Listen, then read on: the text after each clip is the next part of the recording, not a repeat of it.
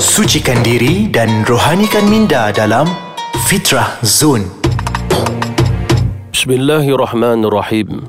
Alhamdulillah wassalatu wassalamu ala nabiyyil kirim wa ala alihi wa sahbihi ajma'in. Amma ba'du. Assalamualaikum warahmatullahi wabarakatuh. Pada para pendengar yang saya hormati lagi saya muliakan, terlebih dahulu kita bersyukur kepada Allah Subhanahu wa taala atas limpahan kurniaan Allah Subhanahu wa taala kepada kita. Setelah Allah Subhanahu wa taala membawa kita untuk berada di dalam Ramadan seterusnya Allah Subhanahu wa taala membawa kita kepada Syawal. Di mana Syawal ini secara tradisinya kita di Malaysia kita berhari raya kita bergembira kita ziarah menziarahi begitu juga kebiasaan sesama kita mengadakan rumah terbuka. Dan hendaklah kita ketahui bahawasanya Islam itu adalah agama kasih sayang mahabbah cinta. Oleh kerana itu Allah Subhanahu wa taala memerintahkan kita untuk bergembira setelah kita menjalani akan puasa Ramadan. Dan hendaklah kita ketahui juga bahawasanya apabila kita menyebut hari raya di dalam kamus Melayu kita menyebut bahawasanya raya itu bermaksud besar. Ini menunjukkan bahawasanya kita sedang menghadapi hari-hari yang besar. Sepanjang syawal kita berhari raya. Itu menjadi kebiasaan dan tradisi kita di Malaysia. Dan hendaklah kita ketahui juga bahawasanya Islam mengajak umatnya agar sentiasa ziarah menziarahi sesama agar mereka berkenal antara satu sama lain. Lebih-lebih lagi berkaitan dengan sanak saudaranya. Begitu juga antara yang digalakkan dalam Islam kita menziarahi sesama kita yang ada kaitan dengan hubungan silaturahim sesama kita. Selain daripada itu juga kita menziarahi guru-guru kita, kita menziarahi akan ulama-ulama orang-orang yang salih yang berada bersama dengan kita ataupun yang berada di sekeliling kita. Dan alhamdulillah Allah Subhanahu wa taala membawa kita masuk ke dalam bulan Syawal yang mana Allah Subhanahu wa taala telah mengembirakan kita dengan hari raya. Oleh kerana itu di dalam Islam kita perlu memandang dan kita juga perlu melihat adab-adab sewaktu kita menghadapi perayaan ini. Antaranya disunatkan bagi kita apabila kita bertemu sanak saudara kita, begitu juga dengan sahabat kita, kawan kita, apabila kita bertemunya, maka ucapkanlah tahniah dan selain pada itu doalah antara satu sama lain. Seperti mana yang disebutkan oleh Imam Al-Bukhari bahwasanya para sahabat Rasulullah sallallahu alaihi wasallam apabila bertemu baginda Rasulullah sallallahu alaihi wasallam lalu Rasulullah sallallahu alaihi wasallam mengucapkan kepada mereka lalu Rasulullah sallallahu alaihi wasallam juga senyum kepada mereka. Seperti mana disebutkan dalam beberapa kitab bahwasanya antara perkara yang disunatkan sewaktu kita bertemu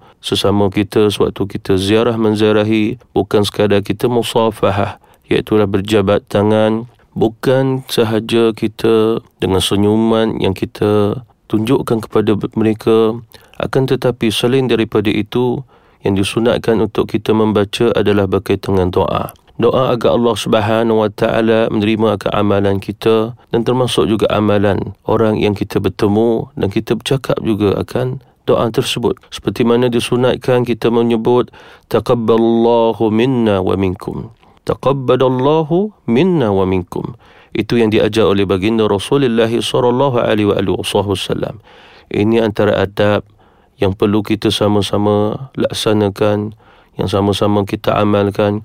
Kalau sekiranya kita tidak membaca dengan lafaz yang Arab sekalipun tetapi apabila kita bertemu selain daripada kita maaf memaafkan seperti mana kebiasaan kita menyebut maaf zahir dan batin jadi selain daripada itu yang perlu kita sama-sama sebut juga adalah berkaitan dengan doa iaitu kita sebutlah sesama kita agar Allah Subhanahu Wa Taala menerima akan amalan kita dan semoga juga Allah Subhanahu Wa Taala menerima akan amalan kamu. Lalu dengan ini ini menunjukkan bahawasanya salah satu adab yang diajar dalam Islam yang sama-sama kita boleh laksanakan dan kita amalkan sesama kita. Insya-Allah kita break sebentar. Selepas ini kita akan sama-sama melanjutkan lagi perbicaraan berkaitan dengan adab-adab sewaktu kita berhari raya.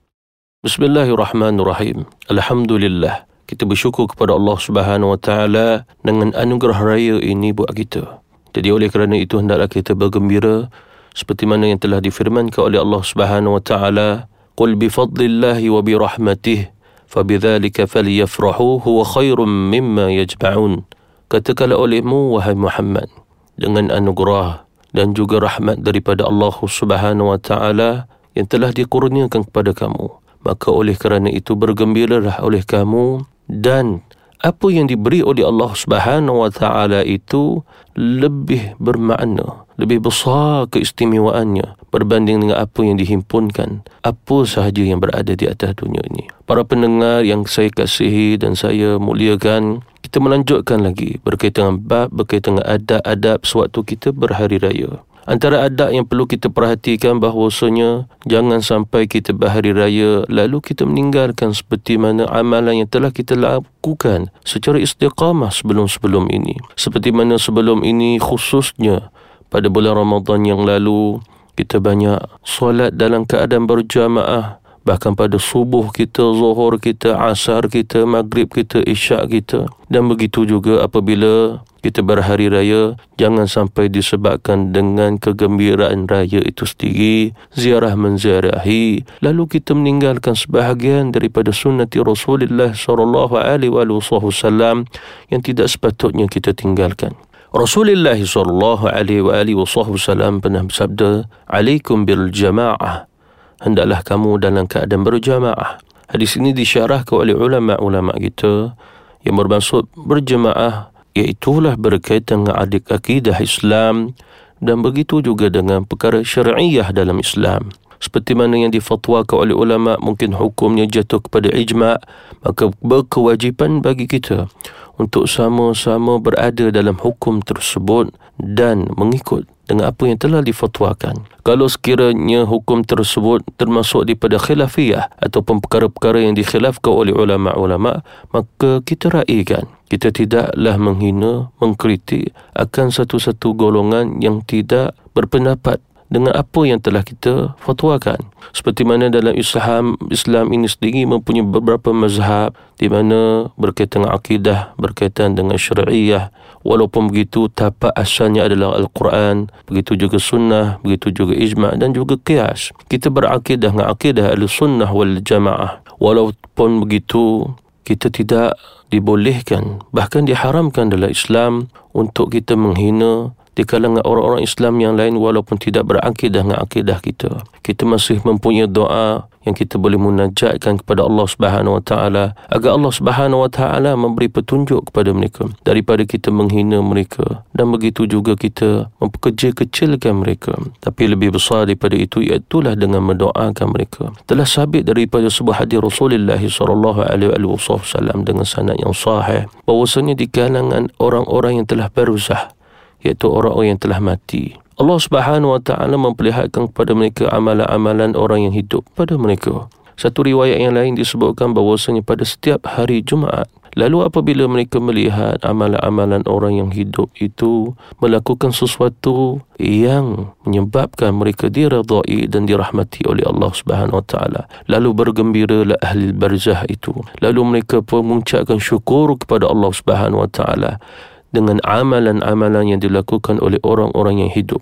Walaupun begitu, apabila mereka melakukan, iaitulah orang yang hidup itu melakukan satu amalan yang bertentangan dengan Islam, yang menjauhi daripada mereka mendapat redha dan juga rahmat daripada Allah Subhanahu Wa Taala. Lalu alam barzah itu ahli-ahlinya di kalangan umat Islam bersedih apabila diperlihatkan buat mereka dengan amalan-amalan mereka sedemikian rupa. Akan tetapi walaupun mereka tidak boleh lagi berhubungan dengan orang-orang yang masih hidup akan tetapi di dalam barzah mereka diberi peluang oleh Allah Subhanahu wa taala untuk berdoa. Antara doa yang disebut oleh baginda Rasulullah sallallahu alaihi wasallam yang dibacakan oleh ahli al-barzah seperti mana yang diriwayatkan oleh Imam Ahmad Allahumma la tumithum hatta tahdiyahum kama hadaitana. Ya Allah jangan kau lah, jangan engkau matikan mereka melainkan engkau memberi petunjuk kepada mereka terlebih dahulu seperti mana telah engkau memberi petunjuk kepada kami. Jadi para hadirin,